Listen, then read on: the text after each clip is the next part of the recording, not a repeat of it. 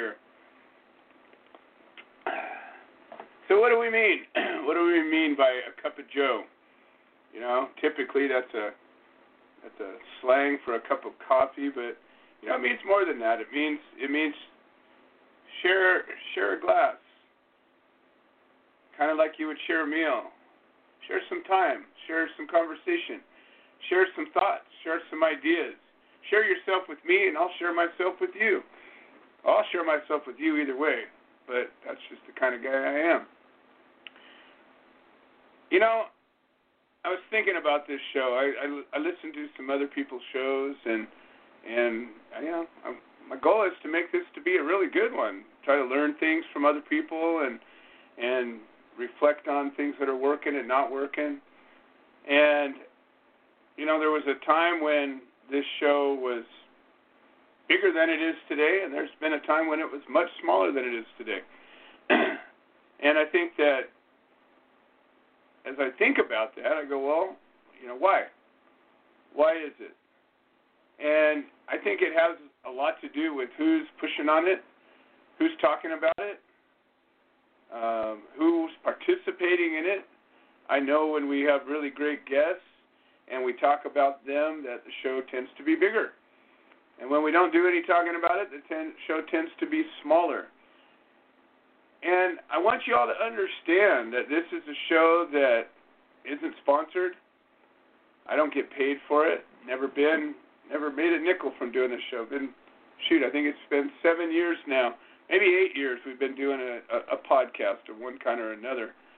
Um, I certainly am not the guy who gives a damn what anybody else thinks, so it's certainly not about stroking my ego. but what it is is I want this show to be of value to you. I want this show to be a tool, not just me being a tool, but the show. Sometimes I am a tool. It's okay. I don't have a problem with that, as long as it's a useful tool. I believe that if we have experiences that are worth sharing, then we ought to share them I believe that we don't have to suffer through every kind of indignity and, and hard life lesson to learn those lessons. I believe we can learn from others. And I believe that we're always in a state of teaching and learning if we put ourselves in that place. If we let ourselves learn and let ourselves teach, then we'll do both of those things. And I believe we all have something to learn, and I believe we all have something to teach. And that's why I invite you to come on the show. Share your lessons, share the things you've learned, share the things that are important to you because maybe they'd be important to somebody else. So if you'd like to do that, I welcome you. I invite you. All you got to do is pick up your phone and dial 646 929 2495, just like you see if you're watching on the little screen behind me over to what I consider my right, might be you consider it my left, but the opposite side of the screen that the microphone is on. Call in. Share your thoughts, share your ideas. You know, I talk about controversial shit. I talk about things that's not political because things don't have to be political. I talk about things people don't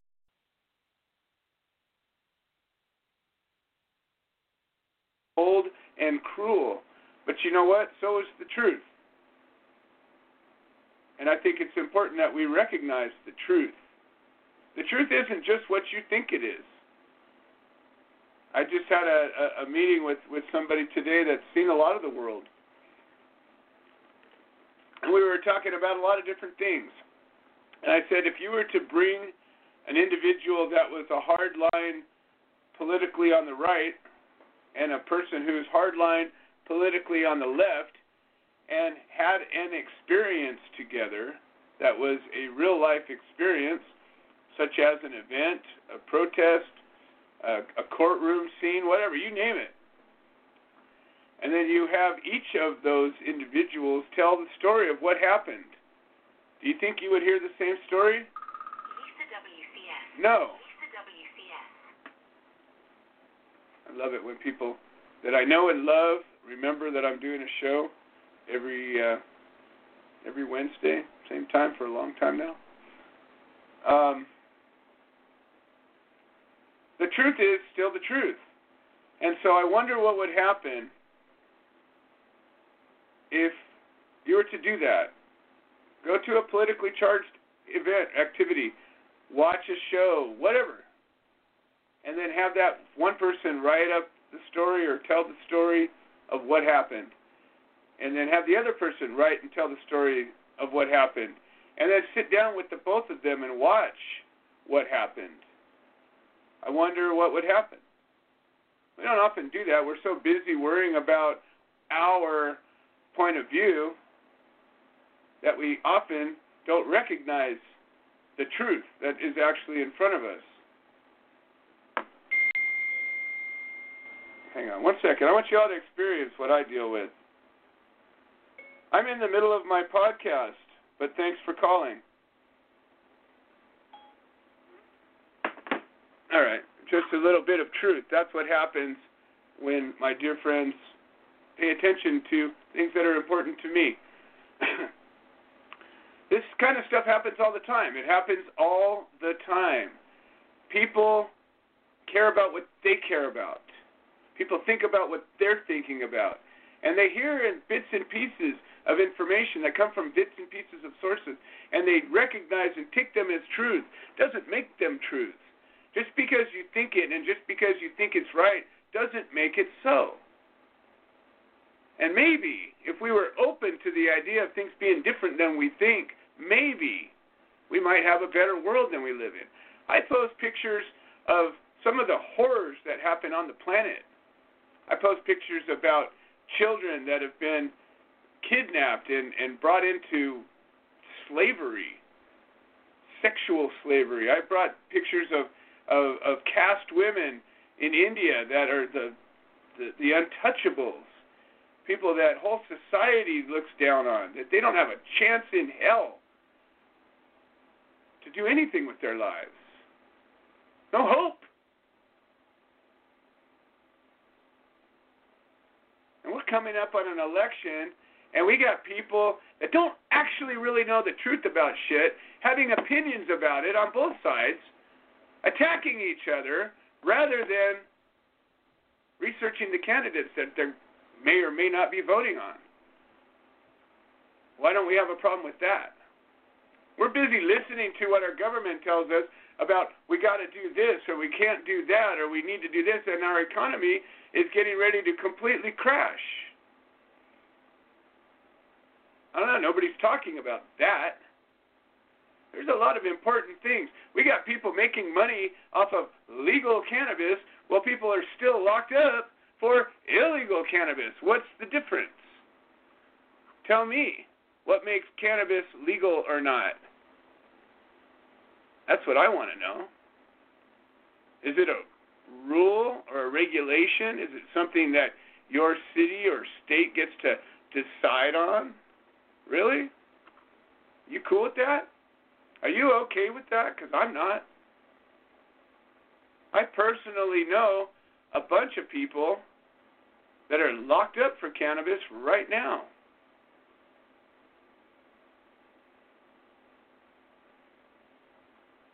And yet, we got legal dispensaries right down the street.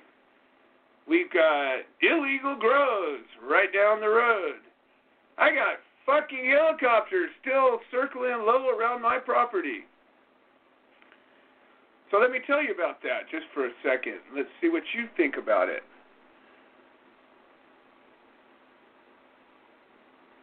I don't know what just happened here. I lost my screen. So, how many of you all have been rated? Raise your hand not enough, or maybe too many.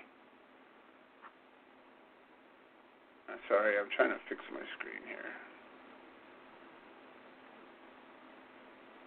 You can see and hear you well. I know you can, but I can't see you. Anyways, I can't see myself. And I just love seeing myself. Actually, it tells me when there's somebody else. So I'm going to rely on you, the host, to let somebody in if they come in, and I'll just keep talking. How about that? Anyways, for me. So, how many of you that are listening right now, when you call somebody at your house and they don't answer, what do you think? What do you think? What do you think when you call your husband or your wife, your boyfriend, your girlfriend, your brother, your sister, your mom, your kid, whoever happens to live at your house, and they don't answer the phone? What do you think? Probably don't think anything. Probably think they're busy. Probably think they're doing something. You know what I think? I can't seem to stop thinking it. But every time I call my house and nobody picks up, there's a little part of my heart that starts beating fast and says, fuck, I hope I'm not getting raided. And that's not a joke. And I don't want it to be. Anybody knows me, I'm strong as hell. I've walked into the lion's den. I got no fear. I will do whatever I got to do. But something inside of me is broken. And every single time I call somebody and and that's at my house, and I call you at your house and and you don't answer, I don't think twice about it. But at my house, when I call and nobody answers, there's a little part of me, a little part of my sick, broken brain that goes, shit, I I, I hope that the cops aren't in there raiding me right now. Now, how many of you, when you hear a helicopter go by over your head, think twice about it? You know, I used to live in the city. I go out to the city. When I'm out in the city, I don't think twice about it. But at my house, when I hear a helicopter, especially one flying low, my heart starts pounding. I don't even have any reason for them to raid me today. Doesn't matter. My heart starts pounding. You know why? Because that's what I've been through. I've been raided twice. I've been locked up. I've had machine guns stuck in my head, and I've been incarcerated. I've been tried and found guilty of cannabis crimes. Now, I fought my way out of it, and I don't have a criminal record of any kind. I could open up a legal dispensary if I wanted to. But I don't. I don't want to. I don't want any part of that. You know why? Because it's not real. It's not the truth.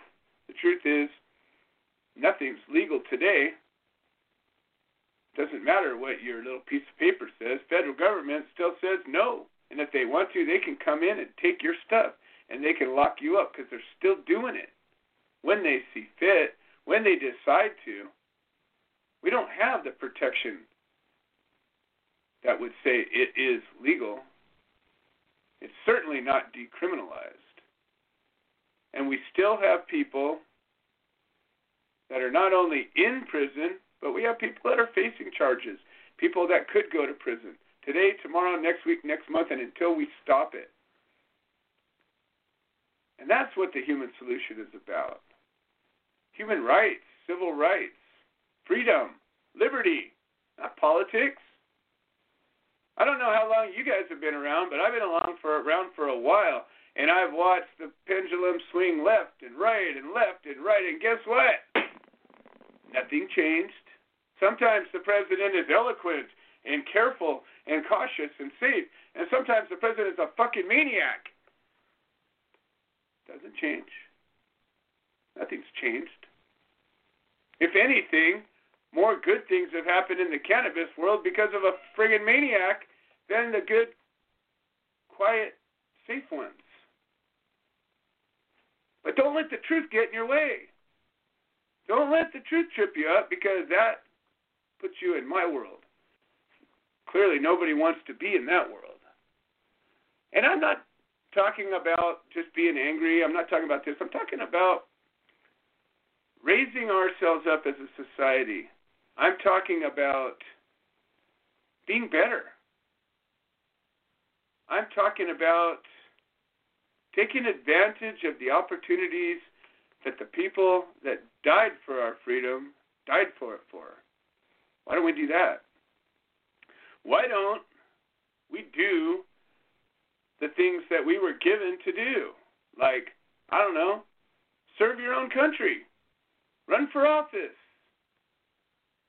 take an interest in these things, be a part of it.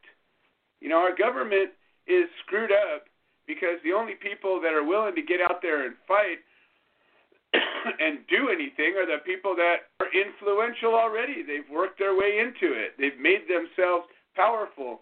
They've gotten into the room where they can make changes. Why don't we do that? We make a half-assed attempt at it sometimes. But we don't do it with all we've got. We don't do it with every fiber of our being. Otherwise, we'd be in there. I got to wonder.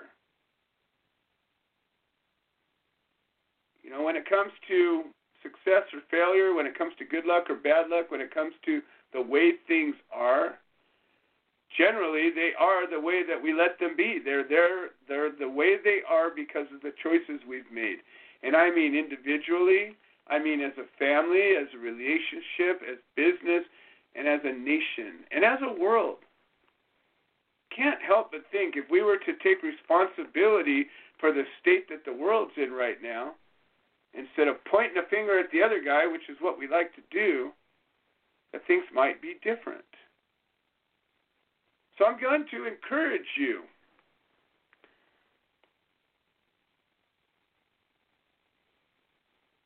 challenge you, to challenge yourself to maybe become a part of this in some way, shape, or form. Decide to get involved. Maybe it just means vote this year. Because clearly not enough people do. Because enough people did, then the people in office would be the people we wanted in office, right? I don't hear that. All I hear about is oh that that that so and so and that and this and the terrible and the terrible and the terrible. Don't ever hear, well, that guy I elected is doing a good job. Why don't I hear that? Why have I never heard that? I don't know. Maybe we're not doing our job right. Maybe we're not doing it well enough. So I'm out there working really hard. And I always work hard, but I don't always work smart. Sometimes I just work. I'm a crazy guy. I'm a guy that gets out there and just goes after things. Sometimes I do it with a lot of thought, sometimes I just do it with heart. But lately, I've been aware of my own mortality. I lost my dad a couple of years back, and I realized that I'm not going to be here forever. And with the time that I have to be here, hopefully it's a good long while. I really love living, so it's not about that. It's about truth, reality. And and I've come to spend some time thinking about what am I doing with my time? Where am I putting it? Who am I giving it to? And I've learned that working with volunteers, oh my God, can be arduous. Can be amazingly rewarding, but it can be arduous and it can be brutal. And so more and more I've been more discerning, more judgmental, more careful, more demanding. And I think as a result, we're getting better results. We're able to do more things. And by doing less things, we're going to get more done out of them. And that's where the human solution comes in, because that's a big part of my life. It, it's it's something that I helped to create. It's something that I've helped to build. It's something that has helped me immensely, and it's something that I've helped. I've watched it help many, many, many people. And as we've opened up our mission to include human and civil rights issues, I'm watching it today help more and more people all the time in more and more ways. And it's helping people in different ways. One of the things that successful businesses, people, organizations need to be mindful of is that you need to be flexible. You need to be willing to learn and change as as you can. And what worked 10 years ago may or may not work today. It might, but it might not. And the things that we were doing 10 years ago can still work today, but I don't believe that we as effective doing the things that we were doing 10 years ago today. So we've opened up our scope a little bit. We're taking on other types of projects. Um, we don't have as many people standing up and fighting their cases. I don't believe it's because there's fewer cases. I believe it's because fewer people are standing and fighting. But I can't fight it for you. You know, I tell people all the time that me as a human being our organization and the amazing, wonderful people that hold it up, lead it, guide it. Um, we can't do it for you. We can do it with you. We can help you do it. We can we can help you organize it. We can share our experiences with you. We can teach you what we've learned. Um, we can listen to your stories with empathy and even sympathy. Well, you can listen to the story of Craig Cesal again because he has joined us this evening. Awesome. Hey, Craig, how's it going? I'm flying oh. blind right now, and I'm I'm just kind of uh, not rambling, but talking with uh, with with uh, with with some passion. But um, I I've got a couple of points I'm going to make, and then we, you and I can jump deep into it because I was actually in a in a meandering way getting to a point. So I'm gonna I'm gonna keep on going for another two or three minutes, and then uh, and then we'll we'll get into the mud together. So, anyways, what I was getting to was that the Human Solution International has been around for a long time. We've done a lot of things. You've seen us at events. You've seen us in courtrooms. You've seen us um, at meetings. You've seen us in a lot of ways and places doing a lot of things.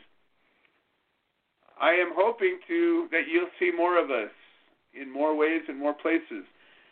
I am not personally looking to speak to the masses except for through this medium and you know if I get an opportunity to speak to a group that's awesome but I'm not out there you know trying to reel people in one at a time anymore I'm I'm I'm looking for those people that have that enthusiasm that passion that heart that that that drive to affect change in the world the way that we're doing it. There's lots of ways to affect change, and conviction and and and you know passion can be an amazing motivator. It can be a atom bomb, depending on what you're doing with it.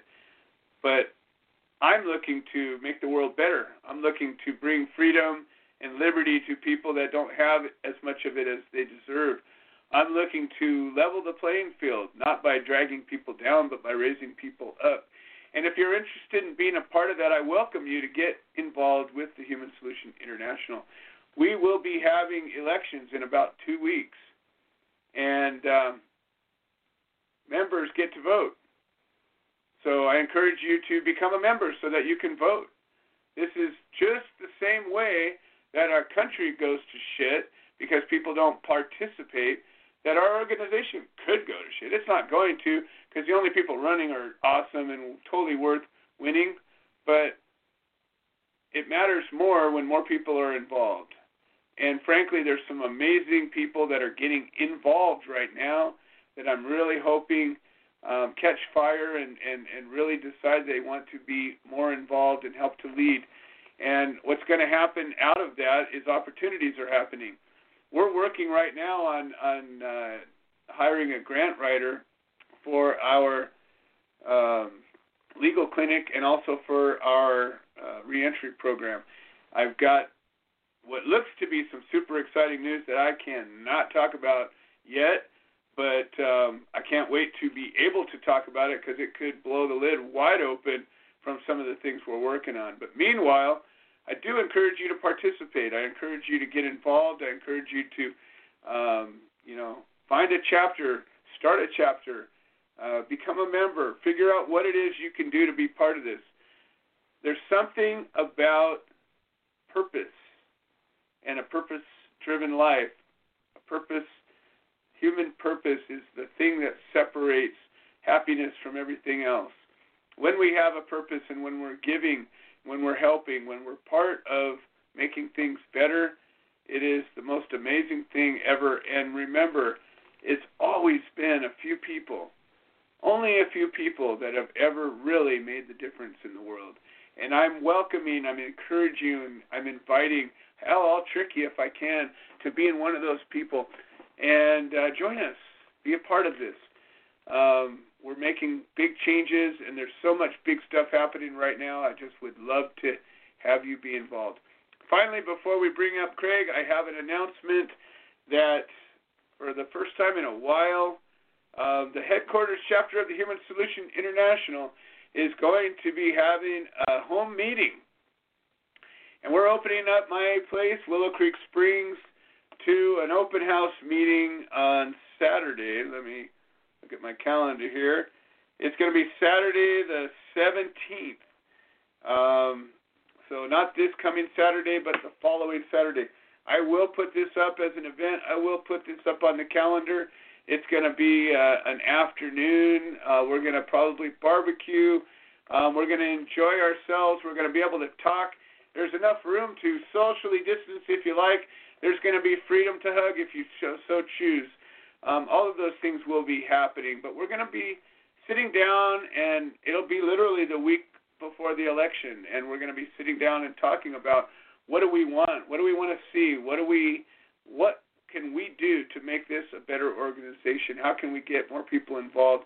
How can we get the people that are involved to be more effective? All of those things are going to be happening, plus some good food and who knows what else. All right, Craig, you are up. How are you doing today? I'm doing well, and our technical glitch today was my problem completely. I grabbed onto the wrong Zoom link. and they're waiting for you to click me into the conversation. Oh, that is hilarious. Well, you know, we were just talking today for the first time in a while. Um, we had the show up on time we had my microphone working, we had a screener, we had every single thing right, and we said, well, let's see what happens. And of course, you had to throw the glitch into it today, but that's all right. I am still trying to figure out. Oh, maybe this will work. For whatever reason, my my view of this thing is gone and all I see is just the screen that says there's people on, but I can't see them. And it shows my calendar on, and it shows all these other things, but it's not letting me see what's going on. So how are you doing, Craig?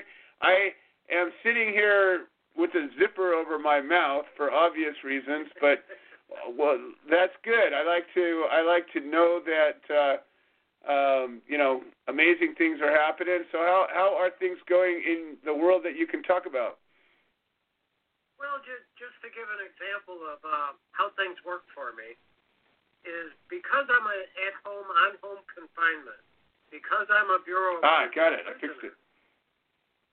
Um, I'm required to get a pass that's issued by the local halfway house to be able to go to the store or to you know go to church, go to somewhere.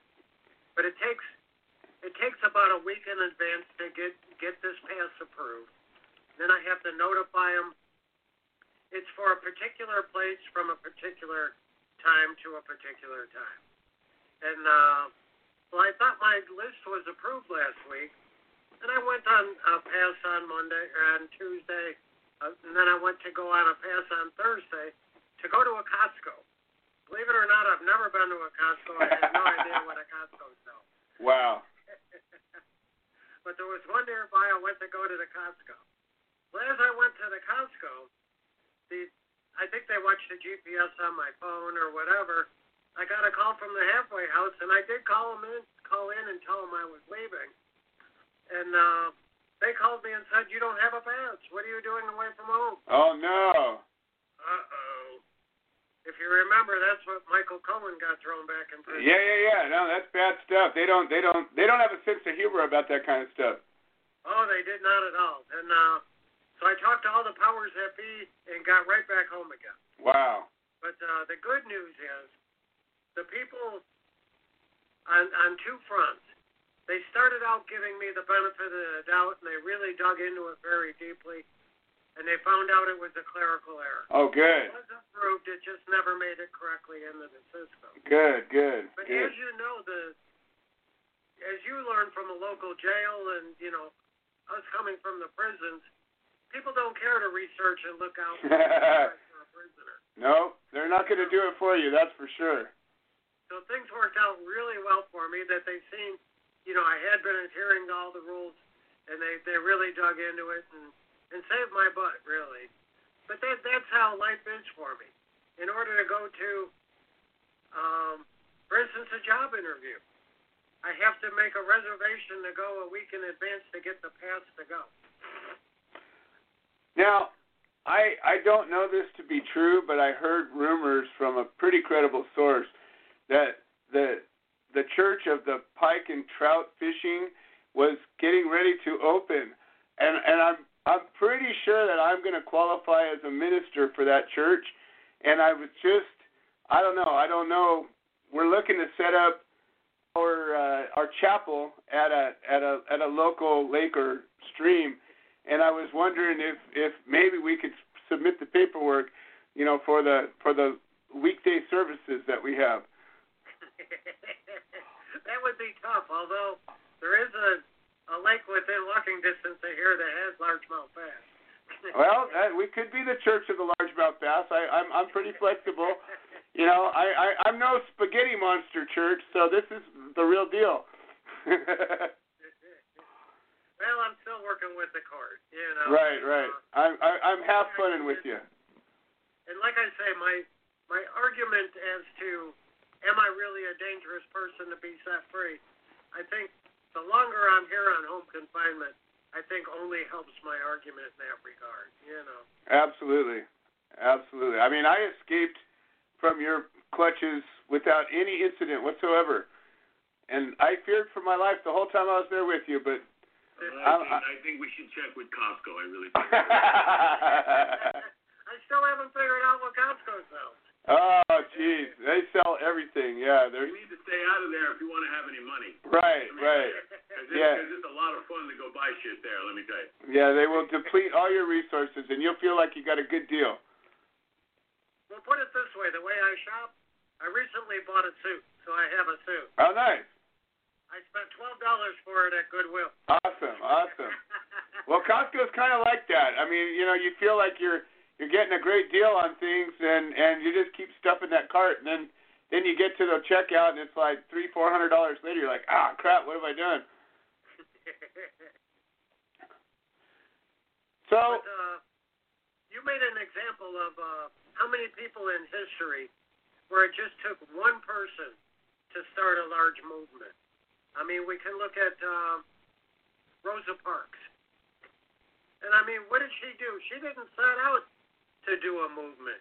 She didn't set out, uh, you know, anything like that. What she did is she said, "You're treating me wrongly, and I'm not going to take it anymore."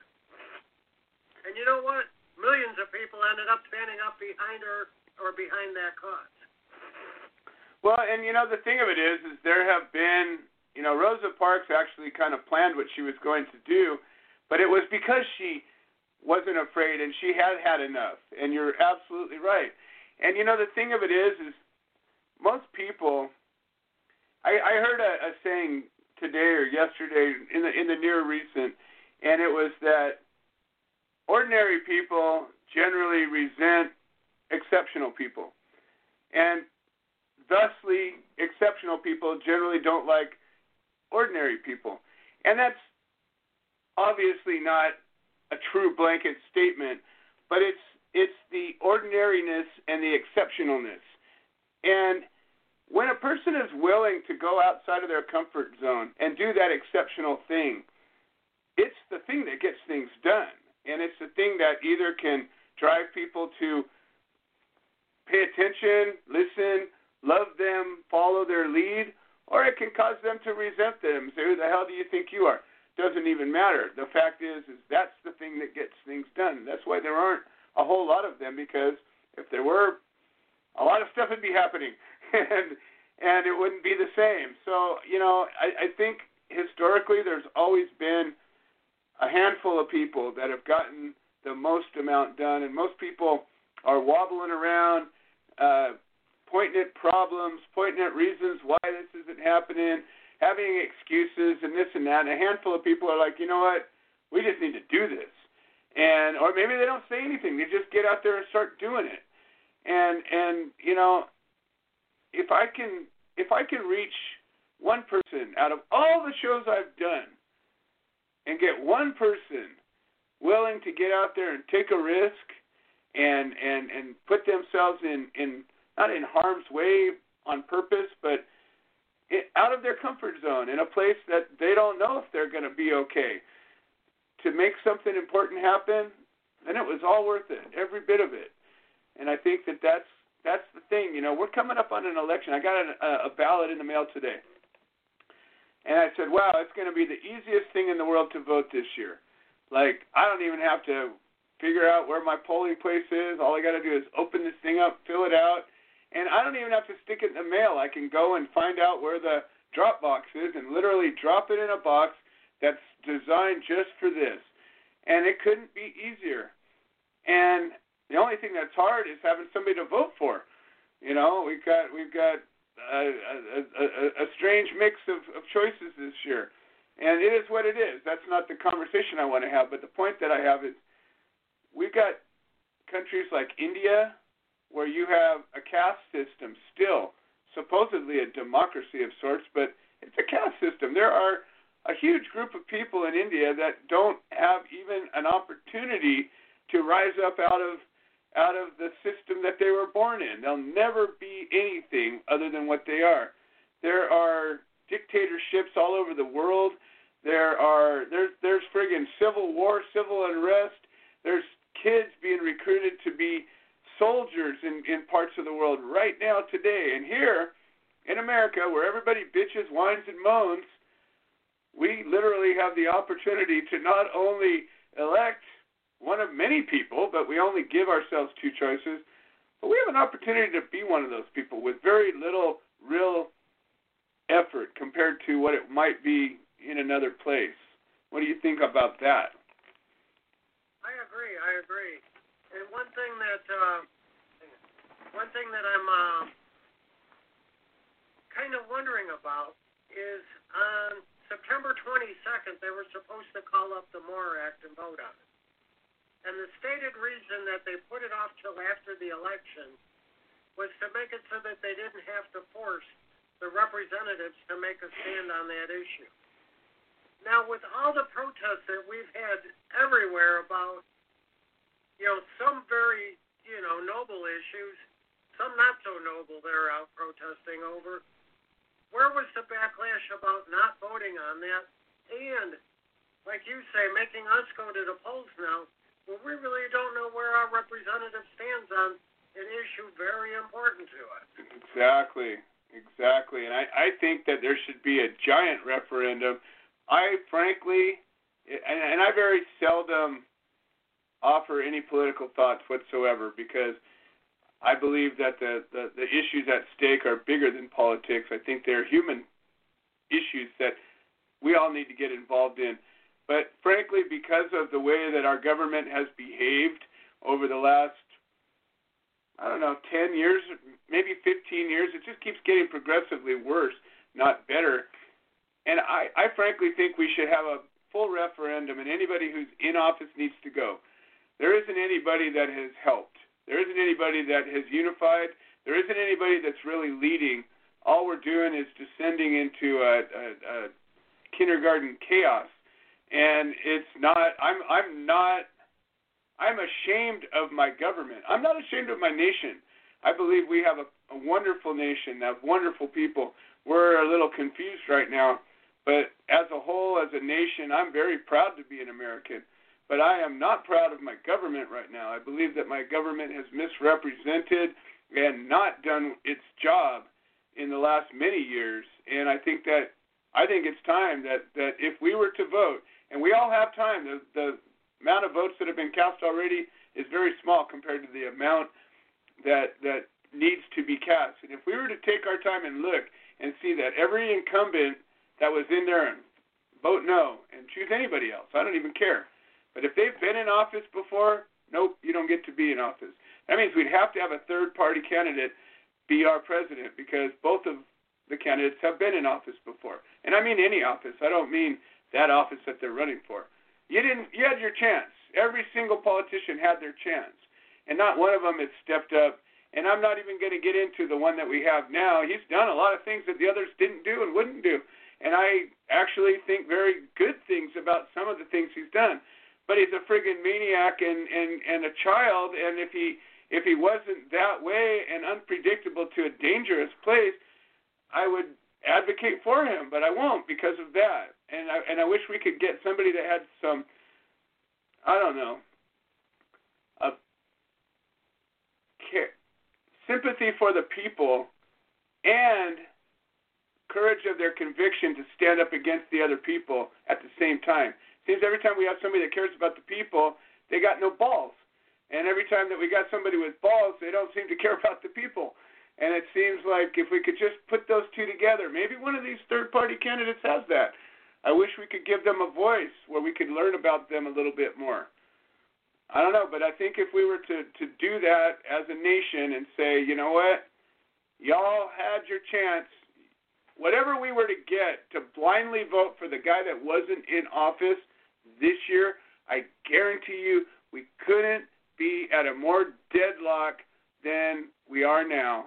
And our lawmakers haven't made any laws this year, so what what's the point? Right? I mean, if they're going to be doing something, they ought to be doing something, not just having sausage contests. And so, anyhow, that's my thoughts on it. If I was going to give any any political thoughts, I would say vote out the incumbent, whoever you are, and um, you know that's that's that's what I have to say about it. Well, I've I've been looking at uh, like the criminal justice stuff, obviously, and especially the new law that um, that came to be on uh, March 27th of this year, and Attorney General Barr activated it at the beginning of uh, May that allowed me to go home. And like one thing about that that gets very little coverage is President Obama in his first four years sent one prisoner home. Right. In his in his second four years, he sent seventeen hundred and three home. Right.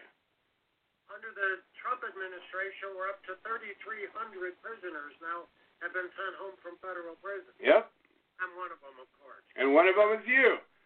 Now, granted, I'm still serving my sentence, but maybe that's part of what they need is to to sift out the people that can go back to society from the people that cannot. Indeed. There was people released like me that did stupid things and are back in prison, and they belong in prison. I mean, you, you can't argue that. Uh, you know, and that and that, and that's where things get sideways. You know, here in California, we release all the wrong people. You know, we let go rapists and and and you know career criminals, and then and then they go and commit other crimes, and then everybody goes, "See, we shouldn't let anybody out." And it's like, okay, well, that wasn't exactly what we had in mind. You know, let's let's let's add a little common sense to the mix let's evaluate this. You know, I mean, I I believe that there is a place for prison. There's some bad people in the world. There's some people that refuse to live with the others in society that just insist on taking advantage of, causing harm to, living with total disregard for other people's welfare. Great. You don't get to live with us. You know, you just don't. But everybody else, I don't know. Maybe there's a way that is better than than locking them up and and not um, not offering an opportunity to uh, to to get out of it, to to make different choices. And the problem is when you're in prison, you know, every day I wake up, I have lots of choices. I I can decide which way to drive my life. I can head to the top. I can go sideways. I can go straight to the bottom. And every day I have those choices. When you're in prison, you have very few choices you you have you have um, you have choices that can cause you more harm than choices that can cause you good. You always have the choice to cause you more harm, but seldom do you have choices to cause you good. Hey, Craig, we got somebody on the line that wants to join the conversation. His name is Nathan. I don't know if I know him or not, but I'm going to bring him up. He's going to be on the phone. We won't see him, but uh, let's see what he has to say. Hey, Nathan. this is how you doing, sir? This is Nathan in Orlando. I, I was listening to you uh, on the, the the thing with the jail. If you get a chance to look up a lady named Angela Stanton King running for Congress in Georgia, she's one of those people that Trump pardoned, and uh, she can run for pre- I mean for office, and she's running for for uh, Congress, and she's going to get up there and fix some of this mess. I really believe. If you ever get a chance, go on YouTube and just type in Angela Stanton, and you'll see her giving her testimony, and then you'll see a whole bunch of other interviews. I'm gonna tell you what, she ain't capping out when they disagree with her. She's she's giving them a fight. Um, but anyway, here's why I was calling. Um, uh, you guys, I, I enjoy a lot of what you're saying, but I didn't hear the Constitution, and, and I don't know if you guys know this. But if you read the Constitution as it's written, not what we've been taught, there is no two party political system. There is no electoral college. And one of the reasons we got these, these you know, the, you, you, we keep hearing the Democrats zones and these Democrats governors and, and mayors are the reason why we got these um, uh, riots in their zones. Or the, one of the reasons is it's a systemic um, uh, uh, policy that separates people Congress in the Constitution does not go to Congress to represent a, a district, the part of the area they live at the state. They go based on the population, which means all of the Congress members from my state in Florida could all live in the same house and be roommates and go to D.C. because they don't go up there because of where they live, and that's why we got. Uh, it's it's the same thing back in the uh, days whenever there was uh, government policies that says blacks got to use this restroom and black whites can use this restroom. It's it's it separated the people, and that's what uh, congressional districts do. So if you guys would uh, look into that, uh, I think you might find some. We'll get ready to throw these uh, two parties out and get real human beings with with a consistent resume up there running for office. Well, that's that's why I was suggesting we toss everybody that's in office out and whoever takes their place, at least there's a chance for somebody else to get in, and they couldn't be worse than what we got. And at least that's a place to start. I totally agree. There's nothing that says we need to have two parties. In fact, in the past, throughout history, there have been other parties. They just didn't last very long, and these two parties have dominated the scene for a very long time. Well, and, well here's what here let me let me say this, and then I'll hang up and, and listen to you. But here's the thing I've noticed about the two parties if you study their records, I'm talking about not not their speeches, but their records. They basically are the same. I, I will bet my life on this. Listen, every policy Trump's up there uh, um, uh, trying to repeal. They're all Republican parties, and the Republicans, and they know it. They're just staying quiet, and the Democrats are fighting them. But here's what we got: is we got a one-party system that's got me and you down here at the bottom divided. We're sitting down here, Democrat, uh, Republican, fussing over, or we're we're not one of the parties, and we're mad because we don't have a a, a voice in the debate. But uh, I'm gonna hang up and keep listening, man. Good show.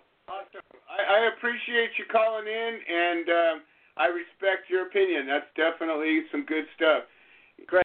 You know, it, it's important, and that's when when I generally I don't generally talk about politics because I generally feel what he was saying, and, and you know, if you if you get in and actually tell the truth about things, and actually look at records, and actually look at who enacted what, and who voted for what, and who voted against what, and you'll you'll actually find out that many of the policies that are today supported or or opposed by a by a party today were actually enacted by that very same party, and it just depends on which way the wind is blowing in in many cases. And you know, there's very if you if you look substantively at the types of policies that are enacted and by whom they're enacted, um, these parties don't mean what they claim to for sure. Um, in, in and they are very hypocritical at very least in many many many ways. And we could sit there and and pull out the history book. You know we live in a world now a hundred years ago two hundred years ago history was told by the winner well today everybody's got a video camera and the truth is actually out there more today than it's ever been and the truth is that every single word that these politicians have said publicly is on record. Every single word, every vote they've cast, every every bill they've submitted, everything they spoke out for or against. And I think that again the the the the accountability is ours, people. We need to remember that I don't know how many times, and I heard somebody talk about this at the last election he voted for X and Y and then just went down his party without even looking at the rest of them. He chose one or two or three people to vote for, and everybody else, he just went down his party line. And I think to myself, what a waste of power. You know, we're given freedom, and with freedom is tremendous power, and with tremendous power comes tremendous responsibility. And I keep saying it, and I keep saying it, and I keep saying it. It's our fault, the world we live in. And it's us that made it happen when that's good. When the world is good, it's us that did it. And when the world's not good, it's us that did it. So I definitely just want us to remember that, you know, it, we always have energy to point out the problems. We always have energy to bicker and, and, and and put energy into little petty things. But when it comes to the important stuff, when it comes to the things that will actually make change, how many of us have energy for that? I'm going to encourage you that are listening to prioritize maybe. Maybe take one day off of social media um, and, and decide to put that day into, I don't know, researching who you're going to vote for, or maybe making the time to actually vote, or maybe having a, a, a discussion with somebody who has already compiled some information about that, or maybe help somebody compile information about that. Maybe, maybe just then we might have something better to choose from than the lesser of two evils, and maybe we wouldn't have a kindergarten friggin' mud wrestling contest in, in, in a presidential debate anymore. Maybe we would actually have uh, two people that took the office of the presidency with regard that it deserves. I believe that the office of the presidency is one of the highest need it deserves to be one of the highest respected offices in the world because truly what this nation can bring to the world is greater than any other place and to have that position not respected the way Clearly, it's not today. I, I think that's where a big part of the travesty is. I believe that if we could make that office what it is, what it's supposed to be. And, and, and the same holds true with the senator. The same holds true with the congressman. The same holds true with the Supreme Court justice, and all the way down the line. If these offices were held in the in the esteem with which they deserve, and by that deserving, it's the power that they wield, the the authority that they hold, the respect that they should carry. I don't know, maybe things would be a little different. Hey, we got George Martorano joining us right now. Craig, um, you know, I, I just was looking back, and it was actually five years ago George got out. And I can't believe it's been that long. It was three years ago that him and I got together out in Rhode Island. Um, and I saw some pictures from that, and I was like, wow, time flies by like crazy. So without further ado, we got my brother from another mother, George Martorano. Welcome to the show. How are you doing today? Hey, Joe. Hi, Liz. Hi, Dee Dee Kurtwood. All my friends out there. Uh, Kathy Z. Anyway, this is, uh, uh, you know, I've been doing, ladies and gentlemen, I've been doing this show since I came home because Joe was a big, uh, Human Solutions was a big advocate for me to come home. Uh, I never, I'll never forget that. But you know, well, ladies and gentlemen, a lot of people know me. A lot of people uh, may not know me. I I survived uh, uh, three uh, street wars. I survived uh, years of solitary, uh, but now I can actually say now I survived the coronavirus. Since I last did the show, I had the virus, and this oh, is the most profound, profound statement I'm going to make to my friend Joe, who I love if it wasn't for Willow Creek Springs products, I probably wouldn't be making this statement because let me tell you something. I got hit with this virus. Uh, uh, my poor daughter uh, from work, she brought it home. She didn't mean it. She gave it to me, but it wasn't for Willow Creek Springs products, their topicals, and their capsules. I wouldn't be doing this show. Believe me when Wow. I tell you. The only thing they got was uh, Willow Creek Spring capsules, and uh, with the, they're on the site. And his topicals, I had such severe, ladies and gentlemen, I had such severe uh, muscle ache and body ache that you couldn't imagine. And uh, I rubbed uh, Joe's topical uh, all over me, pain topical, and that really made a difference. And plus, I did the capsules. I wouldn't be doing the show, believe me when I tell you. You know, they give you no medicine. There's no medicine they give you. You either live or you die.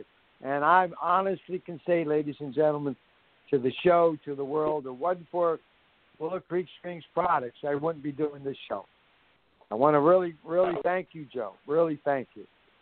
Well, I, I Mhm. did not expect such an endorsement, but I certainly appreciate it. But most importantly, I'm glad that you're okay. I didn't realize that you had caught the virus, and I'm certainly glad that you got through that. And you know, it's you know the thing about it is you know this thing's indiscriminate. You know, and uh, it, I, I don't I don't personally believe that the craziness of shutting down businesses has anything to do with you know this. I think that we all need to be careful in our own way and and and and do what we need to do to to protect ourselves. But um, it certainly is no joke, and I know a number of people that have gotten it. And um, you know, if it hits you with severe symptoms, it it it can be brutal. So I am so glad to hear that you come to the other side of that, George.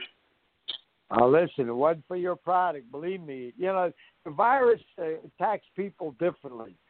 Everyone doesn't get the same the symptoms, but mine were severe. And like I said, the only thing, the only thing I had, thank God I had it in my home, was your products, where I always kept. And uh, I'm endorsing it. I'm telling all my all my people. Well, you know, I have five cafes now, Joe. And Wow. uh, I'm telling you, your those capsules uh, really got me through it. Believe me, really got me through it. Uh, and what's good about uh, the Willow Creek Spring products, ladies and gentlemen, you don't have to worry about taking a lot. I mean, I took a lot. You don't have to worry about overdosing, after effect. If it wasn't for that, I wouldn't be doing this show. Wow. I well, honestly I can say that. certainly glad that you are, and uh, you know I'm looking forward to uh, seeing you again soon. I I uh, I know this, you know, this year's been a crazy year. We've been trying to get together all year long. So hopefully, uh, hopefully before I'll too be long out we'll be able. brother. I'm, yeah, I'm going. I I started a beer company, as you know. Uh, uh, uh, matter of fact, ladies and gentlemen, I can honestly say, I had I had uh, the forensic researchers. I'm the first person in America, the history of America, that was a prisoner that came home and has his own face on his own beer. It's never been done before in America. I'm proud of that. And, Well, uh, I, I, I can tell you this, George, for how long and how hard you have struggled, and for how how uh, determined you've been, and, and and what a good influence you've been on so many people. It couldn't have happened to a better guy. I'm I'm I'm glad it was you that that that was able to accomplish that. And it doesn't surprise me that it was you that was able to accomplish that. So that's some good Well, stuff. you I can't wait. yeah, I'm so happy. I'm so happy to have so many people working. Uh, that's what. I'm proud of. I'm so proud I of that. it. But like I said, I, I, I ain't going nowhere without your products. That's for sure. All right, ladies and gentlemen, believe me when I tell you, coronavirus is nothing nice. Nothing nice, but you want to take CBD, you want to have THC in your system, you want Joe's topicals blowing you. Believe me when I tell you, made a big difference. I thought and I I I said, you know, I had my prayers. I thought I wasn't going to make it, but your products got me through it. I can honestly say that, ladies and gentlemen. Honestly say that. well, so thank I, God I, for Willow Creek Spring products. I I am glad to uh, be on the good side of that. That's for sure. All right, Yeah, George. Joe. Well, always a pleasure to hear from you. And um, we're actually running out of show here, but I've got a bunch of people that want to talk, so we're going to go ahead and continue on. All right. Um, I Thank you. I'll, I never. I'll see you guys soon. I promise. I'll see you guys soon. I look forward to it. If you don't come out to me, I'll come out to you. I'll be out there. I have people right. want to do the beer in California, so I'll be out there. Awesome. All Thank right. you so much. All right, ladies and gentlemen. Thank you for having me. Good night. Good night. Always a pleasure. Always a pleasure. All right. So for those of you who don't know, we got a pretty good audience today, and a lot of people that I don't think have been here before. But George Martorano served 32 years in federal prison for pot, and he had a life sentence, just like Craig Cesal here. And uh, he got out, and he didn't get out because he got lucky. He got out because he did everything he could for a long time, and he he got a, a, a break and an opportunity, and and he was able to take advantage of it. So, and and since he's been out, he didn't uh, come out and get all bitter and angry and and pout and and be a victim. He got out there and he's been hustling ever since. And uh, it was the funniest thing when I went out to Philly last year. We were walking around. I think it was February, cold, snow on the ground, and all of that. And it, it's funny, Philly. I'd never really spent time there, but where we were at, it's a really old city, and the streets are narrow, and there's all kinds of you know, shops all stacked up next to each other and little apartments up on top and and uh, we're walking along and and I swear to you, every single store we walked into, wherever we went, it could have been a restaurant, could have been a drugstore. Oh, hey George, how you doing? Everybody knew this guy, and we're we're in a big city, and I it just blew me away. I've never like California, never happened. Like you could go you could go to stores that you know the owners, and they're not going to remember you. But out there, I, I, I swear, I think we went to six or seven different stores, and every single one of them, hey George, how you doing? Come on in. You know, it was the greatest thing.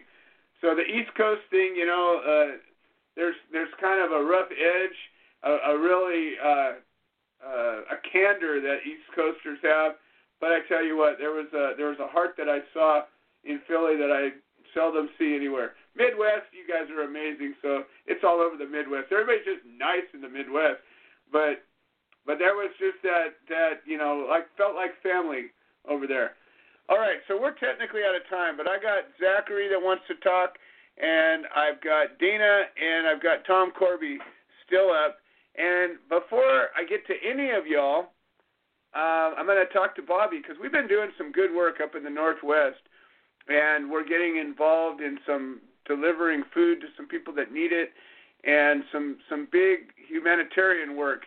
And um, before, oh, Zachary just took off. Well, maybe he'll come back. Anyways, I can't hear you. You're not. Ta- you're uh, you're muted. No, you're still muted. Oh, well, ah, there he is. Let's fix that. I'm sorry. I'm, I'm, sorry. I, w- I was trying. I was basking in your eastern glow, your, your northeastern glow. You know. I'm, I'm, I'm like, oh wow, wow. like it. Hey, how's everybody doing? Hey, Craig. How you doing, Craig? Hey, hey. Hey, now. Yeah. Still so here. you know, just. I don't want to pull the covers, but I was. I texted Craig. I'm like, where the fuck are you? That's what I say. I was the glitch today, signing on to the wrong Zoom number. So, you know, I was listening to you earlier uh, about politics of dancing that we're dealing with, you know, and, and I, w- I was actually having a discussion with uh, one of the wonderful members of the Human Solution on on uh, Facebook, and he had posted a, a, a very accurate meme, and I, and I was chuckling about it because I was trying to figure out the point because everything he was saying about one candidate is totally supported by the other side. So, I, so my question was, is what what is the point of the of the thing? I mean, I totally agree that all everything that this guy did does is wrong, but all of it, if you just look at like voting records or whatever, is support. And I made it, you know, I mean, and it was a, a nice chat. I, I don't I don't know if you know if he's answered it or seen it, but I I haven't was seen just it. chuckling when I was looking at it, and I'm like, okay, yeah, I hate everything, hate all of that, don't like it at all. But what's the point? Because the other side supports it all. Right. So you know, so it's like it's like it's funny, um, you know, like the from the cannabis side, for example, and other things. Kamala Harris is a horrible uh, choice to be anywhere near the White House, and yet everything that Kamala Harris has done in her career is supported by Pence.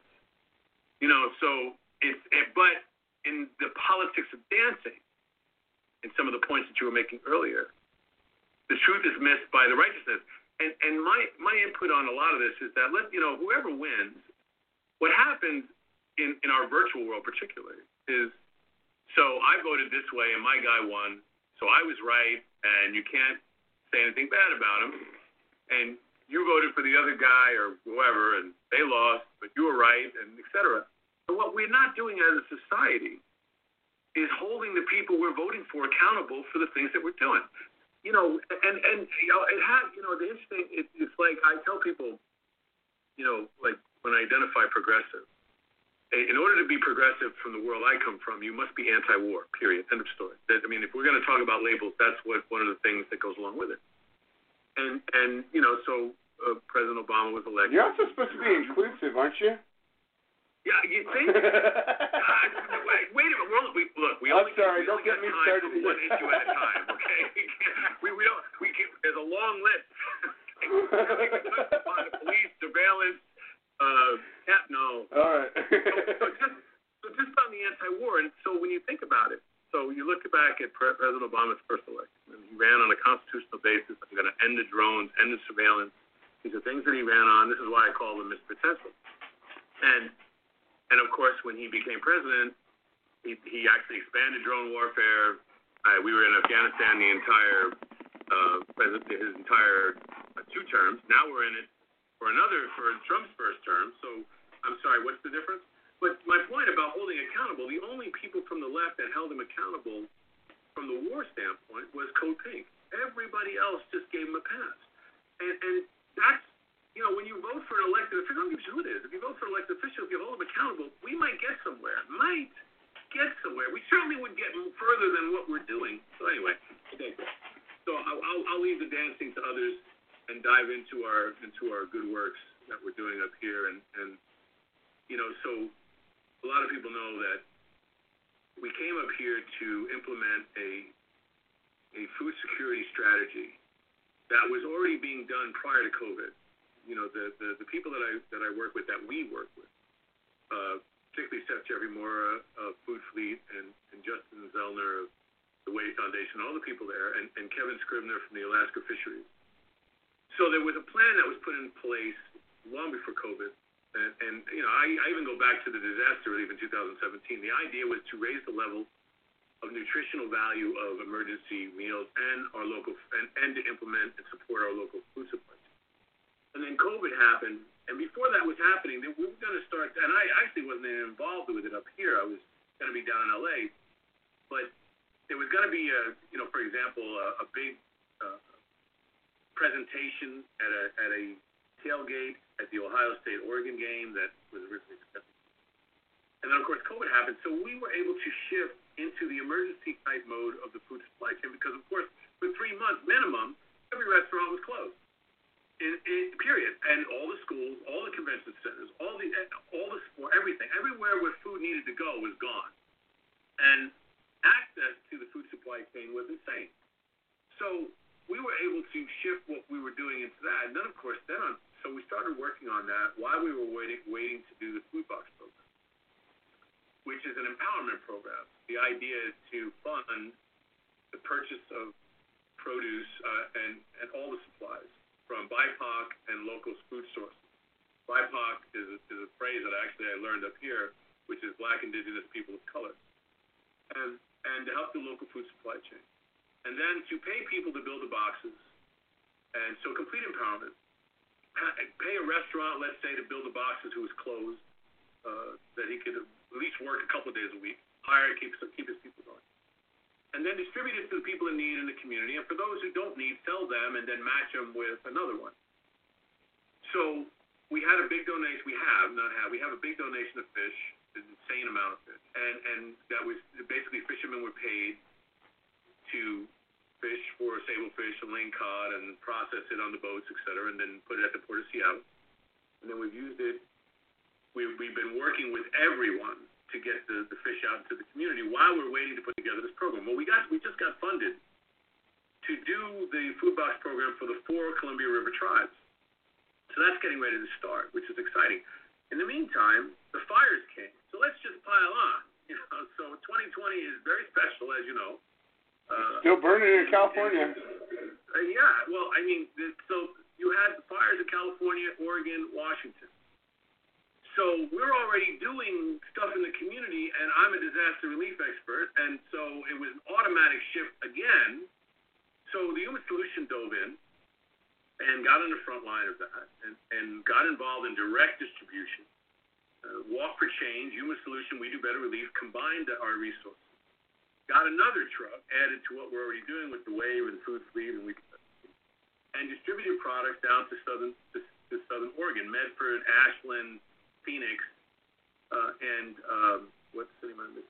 Medford, Ashland. Anyway, Medford, Ashland, Phoenix, and the, uh, oh, Talent is the other one.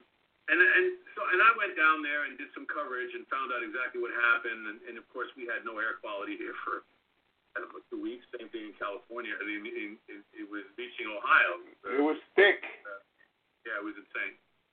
But we were able to do that, and boots on the ground is a big deal you know, you, another part of what you were talking about earlier that matches is, you know, you have all these people who are doing these discussions, and none of nobody's getting out into the community to see what's going on. I don't care what the issue is, uh, protests, whether it's, uh, I just nobody's getting out and even talking to the neighbors. You go down streets and they're empty. You know, you don't even have people communicating with each other unless they do it. You know, the old story about, you know, everybody goes. Can't even see anybody's face anymore. Yeah, totally. You know, the, so communication and being on the ground to understand what the real problems are is amazing. And, and you know, the industry is saying publicly that 60% of the independent restaurants are going to be closed by the end of the year. We believe it's going to be 80. You know, we, we, we don't have any reason to believe it's going to be less. You have places that still don't have them open. And then you have all these places where are doing it outside where what happens when the weather goes bad, you know, except in the southern places. You know, how, how are they going to deal with that issue? So we're dealing with that. So starting this week, so I go to Umatilla this week, the, the reservation, where Sysco, uh, anyway, Sysco is involved now. $84 million to distribute food boxes for a month. A month! And they have to put this letter in. They, I'm not going to go there. So anyway, so so I'm going to go to Umatilla and vet the distribution there because we want to make holding Sysco to their standards. We know what's coming. But in the meantime, we're setting up the distributions there. So every reservation on is going to be getting food boxes every two weeks. uh, until the end of the year. We're gonna we're gonna distribute over 8,000, and the Spokane tribes are involved with that as well. And it's going to be a complete empowerment program. Uh, we we you know it's bison, deer, elk, beef, uh, the fish, uh, locally sourced produce and grains. Butternut squash. Yeah, butternut. so 14 tons. So 14 tons. Jeffrey's a monster. Let me. I mean, the man. he- He's a beautiful. He's just he's a monster. And hey, by the way, can, can, you think he can go get 14 tons? I said, what? 14? I said, I'm gonna need a bigger truck. It's a lot of squash. I'm like, I'm like, well, I'll take 12 pallets, which is six tons. I'll take six tons. Well, we've now. This, this is how great it is, and Justin too. Justin. So now we're going to bring all 14 tons up to Kent, Washington. They're going to process it. We're going to we're going to add grace a grape based glaze on top of it. Because remember, Chef it's Chef Jeffrey Moore. right, right. So it's We'll like, make it fancy, so now, yeah. yeah, yeah. So it's like, okay, so let's create. So now they're, they're going to create a butternut squash. Going to have it fully processed and then frozen. It's going to be fresh, of course. It's right from the farm. There going to be any additives, preservatives. It's BIPOC. The whole deal's coming out of Northern California. And boom, now we've got a whole other addition in, in with with November, the seasonal stuff. You know, and, and for people who can't get pumpkins, they can you know use the butternut squash. They can't get sweet potatoes. They can use the you know because that's the that's this time of year. So 14 tons. It's just- I sent you the picture. You know, it's like, I who do you saw know the picture. the butternut squash? It, it's amazing working with people of that talent. You know, and and you know we have. I'm the logistics guy. You know, just like before, everything that moves comes goes through. We we work. I'm on the ground. I know what's going on. I'm moving stuff around. I went and picked. I went to a place in Washington today by at Hood River and picked up uh, two pallets of crackers. You know, honey made crackers and and saltine crackers because the, the, these are things that the Native Americans can eat at these places that don't have any power. They got to have shelf stable stuff. And then I got a pallet of water. And then I got these. I got two pallets of these, basically what you call uh, uh, emergency boxes. Did you open it up and it's all these little dry storage things in there? Well, that's going to go right to the communities that don't have power, and they're going to be able to eat for. You know, so that that you know all of that's good. And then we're going to serve hot meals next week again at all the in-lieu sites. We're going to do it every two weeks. That's also part of it. Because again, we can't drop boxes. You know, we we we just they don't they don't even have protection against any kind of weather. So it's it's yeah. So, it's, so putting so just think about this, everybody. So even shelf-stable stuff, you put it you put it in your camper that doesn't have a roof on it, and it rains. It's, it's done. So we have to solve the problems of, of making sure these people are, are well enough to solve the next problem of getting power and all these other things that we're trying to work out. And is and, and mind you, I, we are hardly the only people involved. We're working with all the Native American organizations in the area and all the organizations that want to be involved. And, and, and of course, our government has failed again. Yeah, I didn't see any FEMA people out there when we when we were out there. Uh, I, you, you missed. You, you didn't. I didn't see any. I don't. Maybe they were there, but they were invisible. Well, I, I always remind people that about when it comes to FEMA, my my my best story. 30 years of disaster. My best FEMA story is very simple. I'm doing Puerto Rico, and Jay Z calls us and asks us for 40,000 pounds of water. He's got a I got a 747. He's already got 80,000 pounds of food and other things on there. He has no water. He calls us, can we get some water? Absolutely.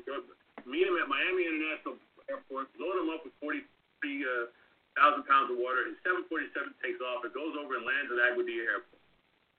He lands at Aguadilla Airport. FEMA's, FEMA's on the tarmac and decides it wants to confiscate the stuff on the plane. Now, in the meantime, we have people on the ground. I have from the beginning and they have a relationship with the Puerto Rico National Guard, and we literally have a confrontation with FEMA on the tarmac to get the stuff back with the Puerto Rico National Guard. But the best part of this story, I'm screaming at Senator Bill Nelson's chief of staff about this in Miami. And this, this is the third plane that they've done this to. This is the first one of ours, but this is the third one they've done it to in 72 hours. I'm like, what, what the fuck? Puerto Rico's in our country. I mean, it's just all that stuff. They're part of us, yeah. So, yeah, so they, they forward us a letter that FEMA had sent Senator Nelson, sitting United States Senate, uh, three or four days earlier about the protocols that you needed to follow in order to get aid to Puerto Rico, which is mind-boggling in the first place. It's totally mind-boggling just to have that. And in this thing, and I still have this email. Anybody ever wants to see it, just contact me. I'll send it to you. So, there were five things that you had to do to get aid to Puerto Rico. Now, mind you, if, if my grandmother lived in Puerto Rico, fuck you. I'm going to take whatever I want. But rule number one, the things that you had to do to get aid to Puerto Rico is you had to tell them the purpose of the aid. That was the rule. It's water. look, look, it's official. The fifth one Water has lots of purpose. I don't know. Stomach. The fifth thing that you had to do. Now, mind you, this is a this is on an island that has completely been devastated. Every single human being was impacted by the storm. There were two of them. Irma was in the was in the northeast, and Maria went right down the middle, right down diagonally in, on the island, wiped out everything. There was no power anywhere, whatever. You, in order to get aid, the fifth thing you had to do is you had to actually know and coordinate your deliveries with the local mayor or the local county commissioner. Now, mind you, these people don't even have phone service. We spent we spent a month trying to communicate, just finding people. I had searched people. We were trying to verify life, and this is what FEMA is telling people, telling not just people, they're telling a United States senator that this is the official way to get this over there. And and I'm just it, it blew my mind. And of course, we didn't talk to the government once about anything. We paid for everything. We said, screw you, we're going to do it ourselves. But that's my FEMA story. So when you say didn't see any FEMA, I'm surprised. I don't know. I mean, yeah, exactly. And and mind you, the Army Corps of Engineers are in charge of the in-lieu sites, these government sites that they moved the Native Americans to after they destroyed their lands by putting up these two dams, the Bonneville Dam and the Dalles, which is what these are all about. And they had, and three generations we're talking about. This just happened yesterday. These people have been there for three generations waiting on their replacement land along the river that they built this city on for white people. I mean, this is what's going on here in the 50s. There's, and, and, mind you, like the entire Zone 6, no one can fish there but Native Americans, but they don't even have their land where they're supposed to be from. So they have these crappy government-run in-lieu sites it's in lieu of the final place since the 50s. You know, so this is what our reality is. And, and you know, you saw how pissed off I was when I went there the first time I thought I was in a fucking third world country.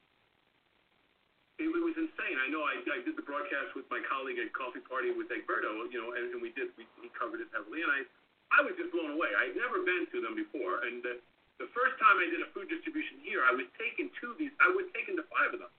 And I was furious, but I wouldn't even get out of the truck. I just, I, I just, I let the other people take care of taking. I wouldn't get out of the truck. I, I just like, there's no fucking way that this is happening. Since then, I've actually gone into these bathrooms and I've taken pictures and, and all this other stuff. And mind you, you know, I, I'm part Native American, and, and I haven't lived that way, but I'm part Native. And that shit matters. The same thing like when I was going to Puerto Rico. Yes, I, I'm, I'm, I'm Puerto Rican, but so what? I'm a human being. You know, we're supposed to be preserving life, and our government is supposed to be using our tax dollars to deliver public benefits to the community. I don't fucking care.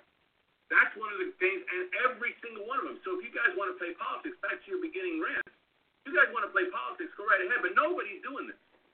Like I said, this happened in the 50s. You want to name a party that hasn't been in power since the 50s? Give me a break. It's it's swung every direction and in every extreme, and we've been through a lot of crap since the 50s. So you're you're you're spot on right, and and and the answer lies within us. And and you know the we, we we've allowed this government to become this bureaucratic nightmare. We've allowed this institutional uh, systems to I don't know run themselves for a while. And and and you know I I I can even understand how they became that way, right? You know, shit goes wrong, we need a policy. Shit goes wrong, we need a policy. Shit goes wrong, we need a policy.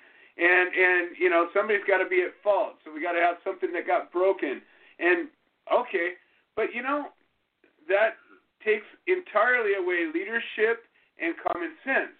Because with some leadership and some common sense, you don't always have to have a policy. You can have an office that means something. works pretty good. Let's have some action. There we go. So so we could have maybe gone through a lot of whatever led to all those policies that made this crazy crap happen, and then all of a sudden you it, you know it becomes like the army. You know, it's the same idea. You know, if you know your way through it, you can get stuff done. But otherwise, forget about it. You know, it's it's it's it's it's untenable. And And we liberty, liberty is lost, and liberty is hard anyway. You know, and and and the, you know the true model of liberty is do, do whatever you want to do as long as you bring no harm to others, and and accept what other people do as long as they bring no harm to others. And it is so damn hard to sit there and watch somebody else do something that you hate, that you scream about. But screaming doesn't hurt anybody, and what they're screaming about doesn't hurt anybody. And when the government decides to pick a side, that's when it starts hurting everybody right. and and, and it's it's nuts. And, and you know, government is about control. Every it, it, government is about force. They make a law, they're going to force it. That's what they do to enforce it. It's about force, and and it's just it's ridiculous. Well, I I, I want but anyway, to. so I digress. And, and let me make you know, we, we can do this. And I'm the. It's a little fun. We're we're actually we're actually a, a half an hour into our time machine, and we're almost we're almost at the end of our allotted extra time that we give ourselves because this might happen. So, I, I'm, I'm gonna I'm gonna just. And I and I will still ride the, ride the wave. I will still not end the show till everybody that wanted to talk gets a chance. So I still got two more people. We did lose one of them, so Zachary is gone. He didn't come back, but I still got Dina and old Tom Corby. So we're gonna go ahead up to Dina first, and then we'll go to Tom. And I don't know how much longer my time machine can hold out. We may, you may just see a flash of light. We all disappear. I don't know, but we'll see what happens. Dana Bland from Missouri. He runs the Hope for Change and the End of Prohibition chapter of the Human Solution International, and he has been actively supporting cases for the last couple of years, and since his own case was over, and uh, I, he's been in a number of courtrooms supporting a number of cases, and he's also fancies himself to be a constitutional guy as well, and he's he's he's held the Constitution um, up to his own case and gotten some uh, some results there. Dina, welcome to the show. How are you doing today?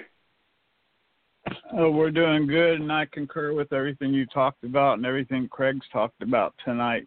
It's been a really good show. Uh, yeah, it, you you got to know the Constitution. I mean, you got to take and if you're going to take and vote for somebody, know who you're voting for and what they stand for.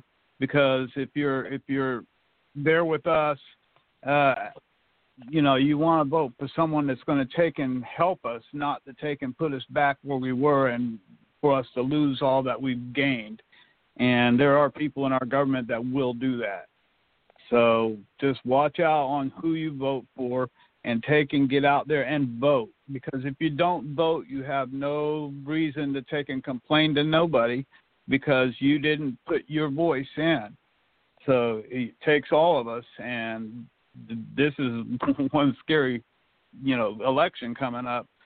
But I mean, But you know what? people need. Of what happens, we're going to get through it, and there's going to be another one. And that's, you know, the one good thing we have with this country is that as crazy as the politicians have been, I believe we have a very stable government in the sense of even this guy that's in office right now that's threatening to not validate this and do that.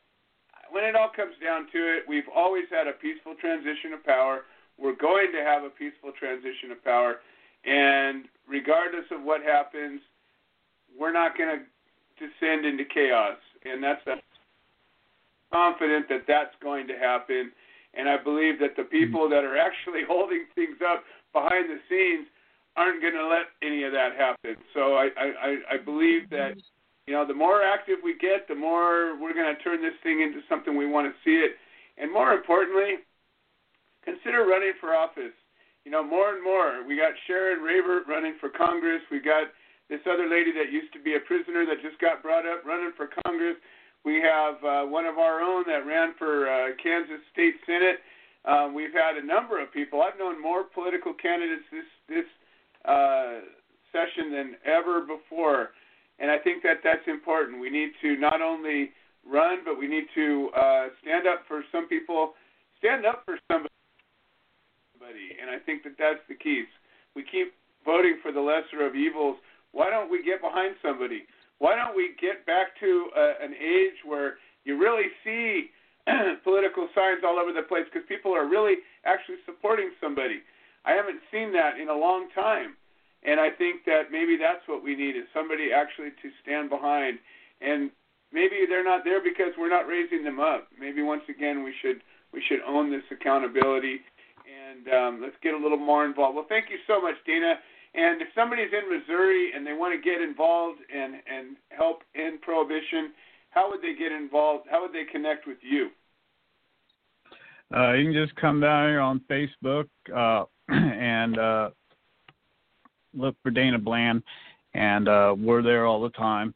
Uh, we're Hope for Change in the End of Prohibition, Human Solution International Chapter Court Support here in Missouri, and we can't help you if you don't tell us what's going on. So uh, my number is 417 847 7974. Y'all have a good night. Thank you so much, Tina. Always a pleasure to have you here with us. All right, we got Tom Corby here. And Craig will get the last word, and I'll probably get the last word after that, as we typically do. And even Willie Nelson will probably get the last word after that. So we're gonna we're gonna end up pushing the first domino over, and we'll call Tom Corby the first domino tonight. Tom Corby, welcome to the show. How are you doing today? I want to thank you, Joe, and Becca, Coffee Party Radio Show, uh, which is a very good show today. And I feel so sad for a country I never I, I never thought I'd see the day. we must stand our ground. Apathy leads to tyranny. Uh, we, and yes, we Dana, we need to vote. That's for sure. Politicians, guess what? They're all ex-attorneys. How many attorneys do we trust? It's a shame that we can't trust our government and what's happening to our country. Lockdowns, no way. Up here in Northern California, it's almost normal. Some wear masks, some don't. It's not mandatory up here. Uh, it never actually was really closed down up here, and also with our gardens, we have, we've had no heat, you know, helicopters. Uh, a lot of us are harvesting now. So uh, we stood our ground up here in Butte County with our supervisors. That's what we do. And we advocate for our defendants and we come and help them wherever we can and their families is so important.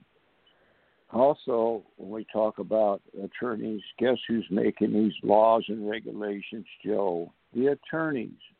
Now they've proven that not only the attorneys are making these laws, these regulations that are ridiculous and tying our country down, but they're making money on the regulations when you uh, uh, obey, disobey them. So yeah, a lot of this is about attorneys. It gets down to that. I want to shout out always to George Martorano. So glad he's he got to the virus. I actually think that here in November, uh, it actually went through here, and some of us had it. It was grueling.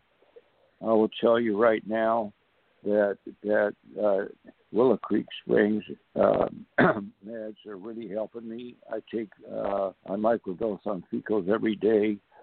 Uh, the key to fighting these viruses, folks, is to keep your immune system built up.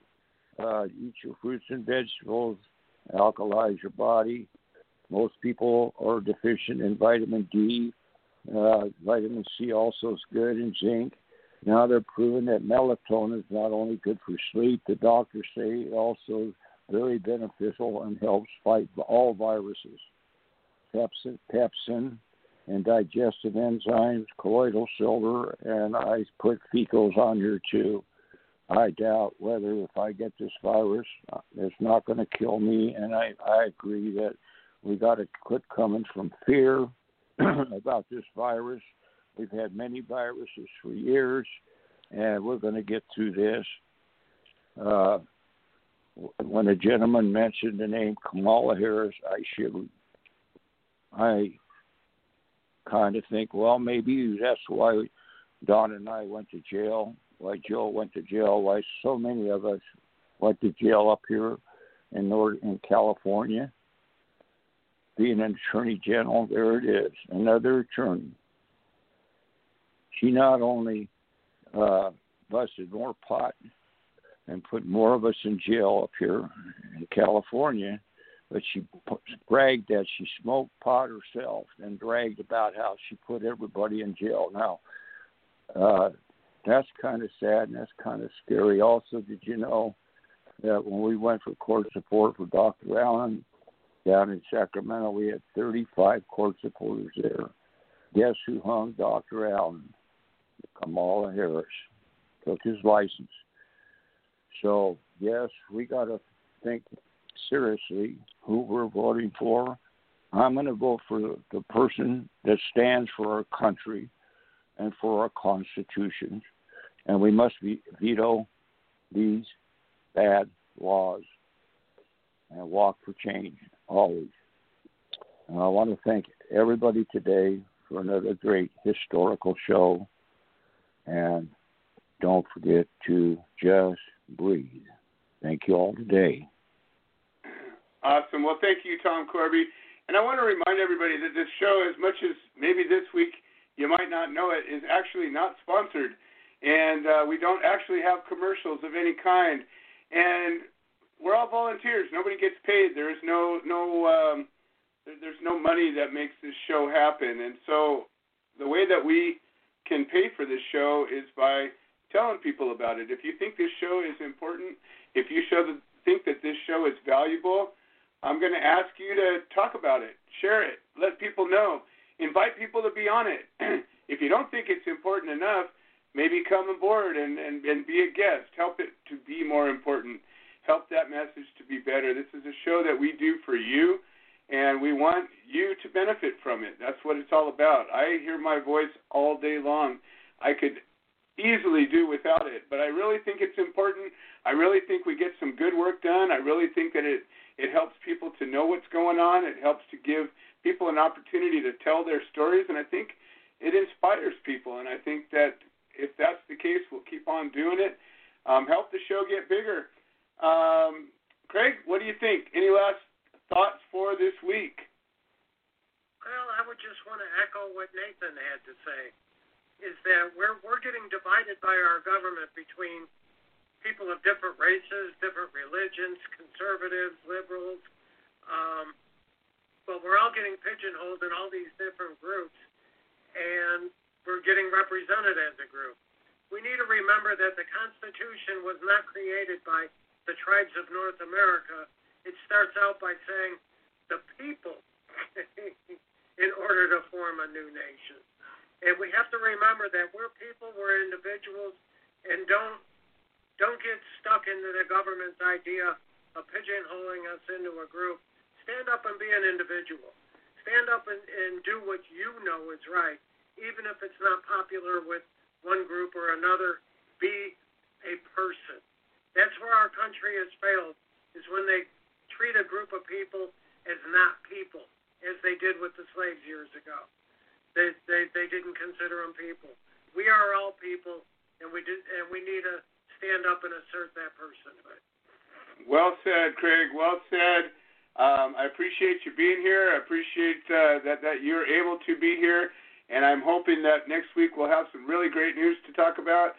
And until then, I've got a shitty grin on my face, and we'll see what Willie Nelson has to say about it all. And we'll see you all next week. Hi, I'm Willie Nelson, and the Willie Nelson Teapot Party and I endorse the Human Solution, supporting cannabis prisoners because no one should go to jail for a plant.